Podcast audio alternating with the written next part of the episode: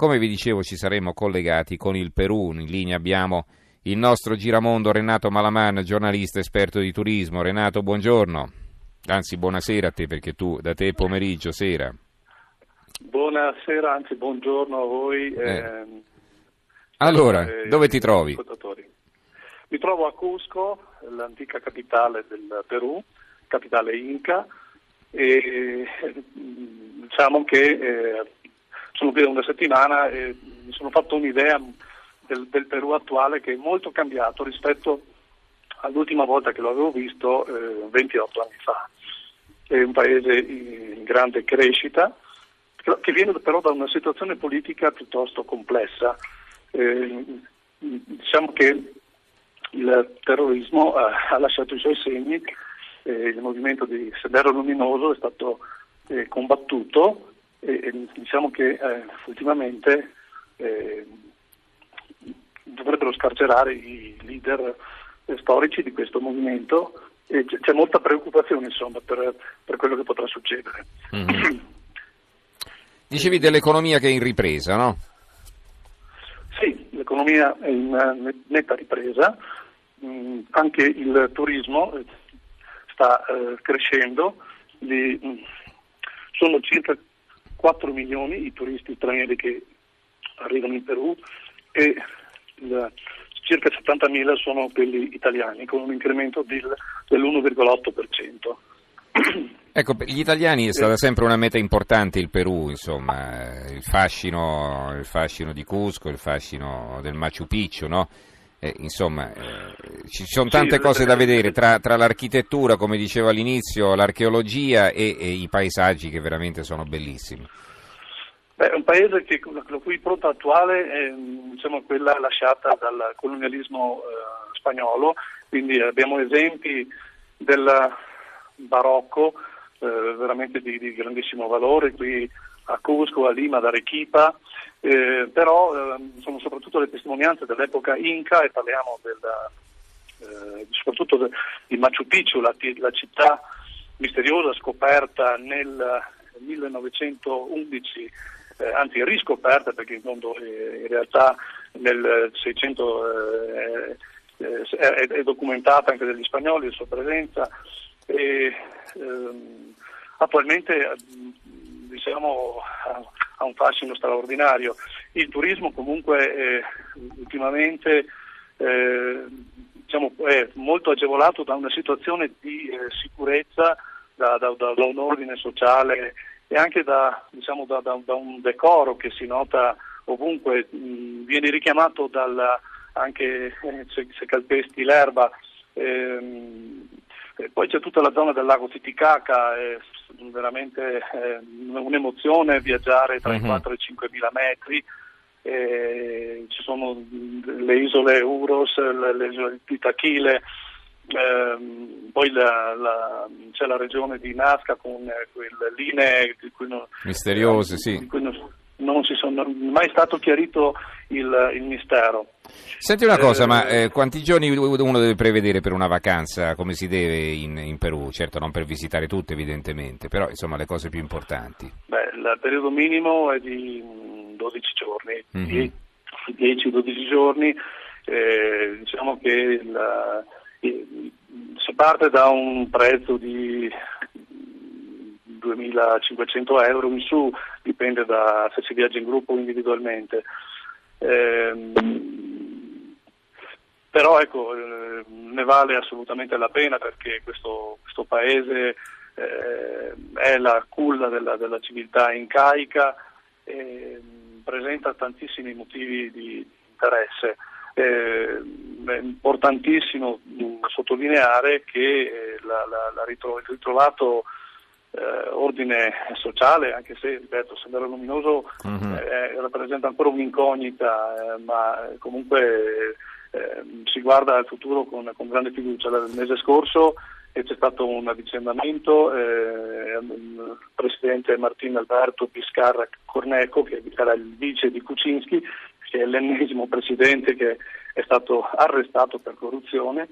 Questa è purtroppo una, una triste tradizione di, di questo paese. Uh-huh però anche a livello internazionale diciamo che, che, che il Perù eh, attraverso anche una politica di, di, di neutralità eh, è riuscito a mh, mm, ricavarsi una, un ruolo mm-hmm. eh, importante ecco, nell'ambito turistico. Senti, eh, eh, tu hai con te un tuo ospite, ce lo presenti? Sì, prima l'ultima cosa che volevo dire è che qui siamo in piena febbre eh, mondiali di Russia, il, il, Perù è tra le squadre qualificate, ci torna dopo 36 anni, l'ultima volta fu nel 1982, eh, la famosa edizione del mondiale spagnolo vinto dall'Italia, tra l'altro lo incontrammo anche, ed è bello nelle, vedere nelle piazze le persone che si scambiano le figurine Panini, ah. eh, quindi questo è un motivo di, di grande... Figurine Panini in Perù, eh sì, sì, sì, ma piazze affollatissime, vendita di album, veramente un grande eh, interesse e curiosità verso questo evento, manifesti ovunque e quindi sarà una grande festa per, per questo paese e per tutto credo, l'universo mm-hmm. calcistico sudamericano.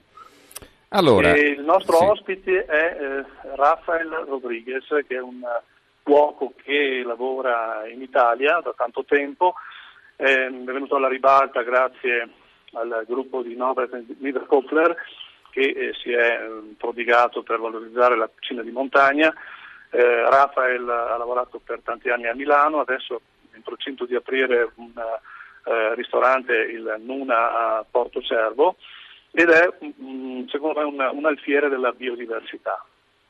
Allora, è un punto di forza della, della, della gastronomia eh, peruviana che sta che si sta affermando eh, sempre di più a livello Allora, signor Rodriguez, ci sente? Buonasera, buongiorno, anzi buonasera.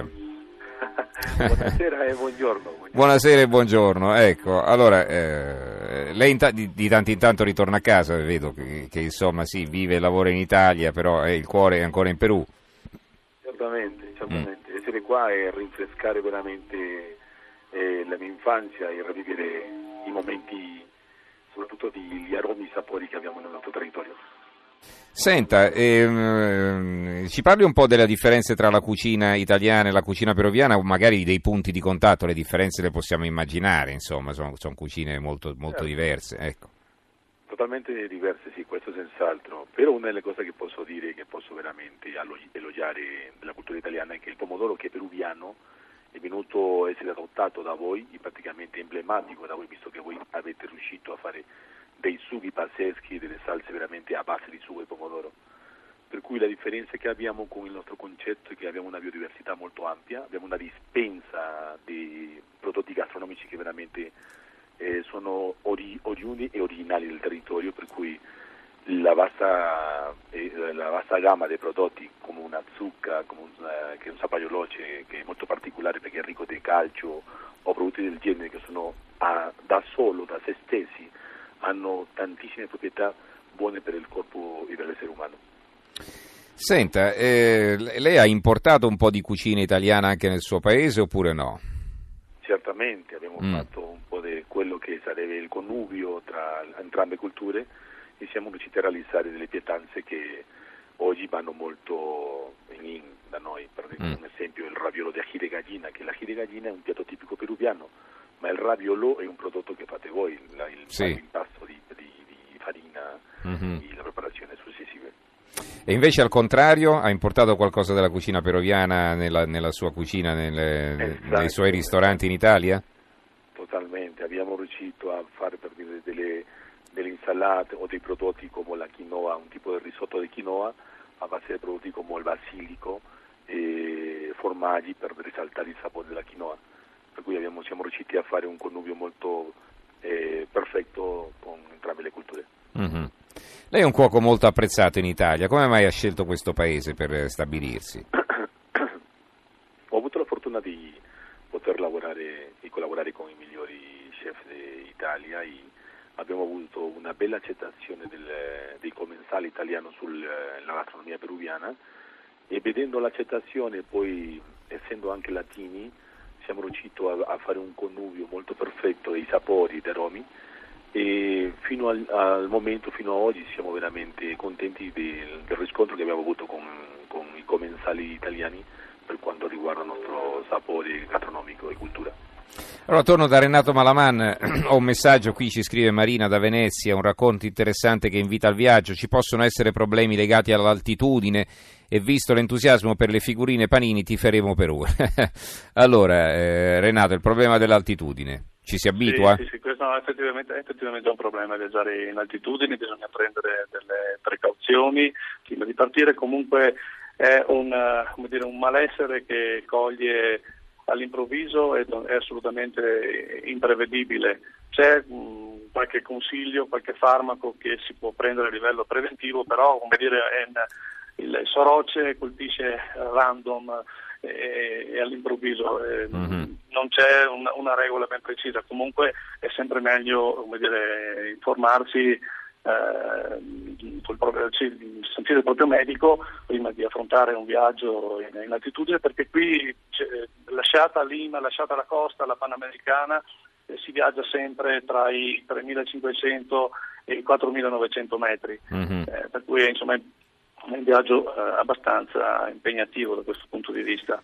L'aria rarefatta si, fa, si respira a fatica, insomma, sì, giramenti di testa, piano, certo. Sono eh, delle, delle, piccole regole, oppure masticare mm-hmm. foglie di coca. Che, che certo. droga, Me le offrivano ma, sempre no, quando arrivavo a Bogotà all'aeroporto. Viene, eh. veniva, come dire, eh, come dire, sono gli Inter stessi a insegnarci, insomma, qui le foglie certo. di coca sono, hanno sempre rappresentato... Attenzione, qui non parliamo di cocaina, sono foglie di coca, insomma, sì, certo, poi con con sacchi interi di foglie di coca ci, ci si fa qualche grammo di cocaina, ma voglio dire, eh, il principio attivo. Comunque, tornando, eh. mm. tornando sull'aspetto turistico, ricordiamo che c'è anche una parte eh, amazzonica del territorio peruviano che è molto interessante, Iquitos, Puerto Maldonado, per cui in questo territorio che è quattro volte l'Italia e ha soltanto 31 milioni di abitanti, eh, diciamo che sono eh, aree che sono completamente diverse dal punto di vista ambientale e naturalistico l'una dalle altre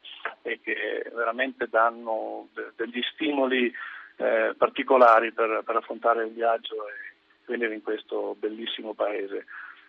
Bene, allora ringraziamo i nostri due ospiti, Renato Malaman, giornalista esperto di turismo. Grazie Renato, la prossima volta dove ti troviamo? Grazie. La prossima volta in Armenia il mese prossimo. In Armenia, va bene, faremo anche un salto in Armenia sì, allora. Un, un, un, ritorno. Ti vorremmo fare compagnia. Grazie Renato allora per essere stato con noi. Buona, buona serata. E ringraziamo anche Raffaele Rodriguez, eh, chef eh, pluristellato in Italia, che insomma è riuscito a realizzare questo bel connubio tra la cucina italiana e la cucina, eh, e la cucina peruviana. E poi l'incontro tra le cucine è anche un incontro tra culture, no? non, è un, non è una frase fatta, Rodriguez. No, no, no, per niente, anzi mm-hmm. è un dato di fatto. Benissimo, allora, grazie per essere stato con grazie noi, buona serata anche a lei. Grazie, buona serata.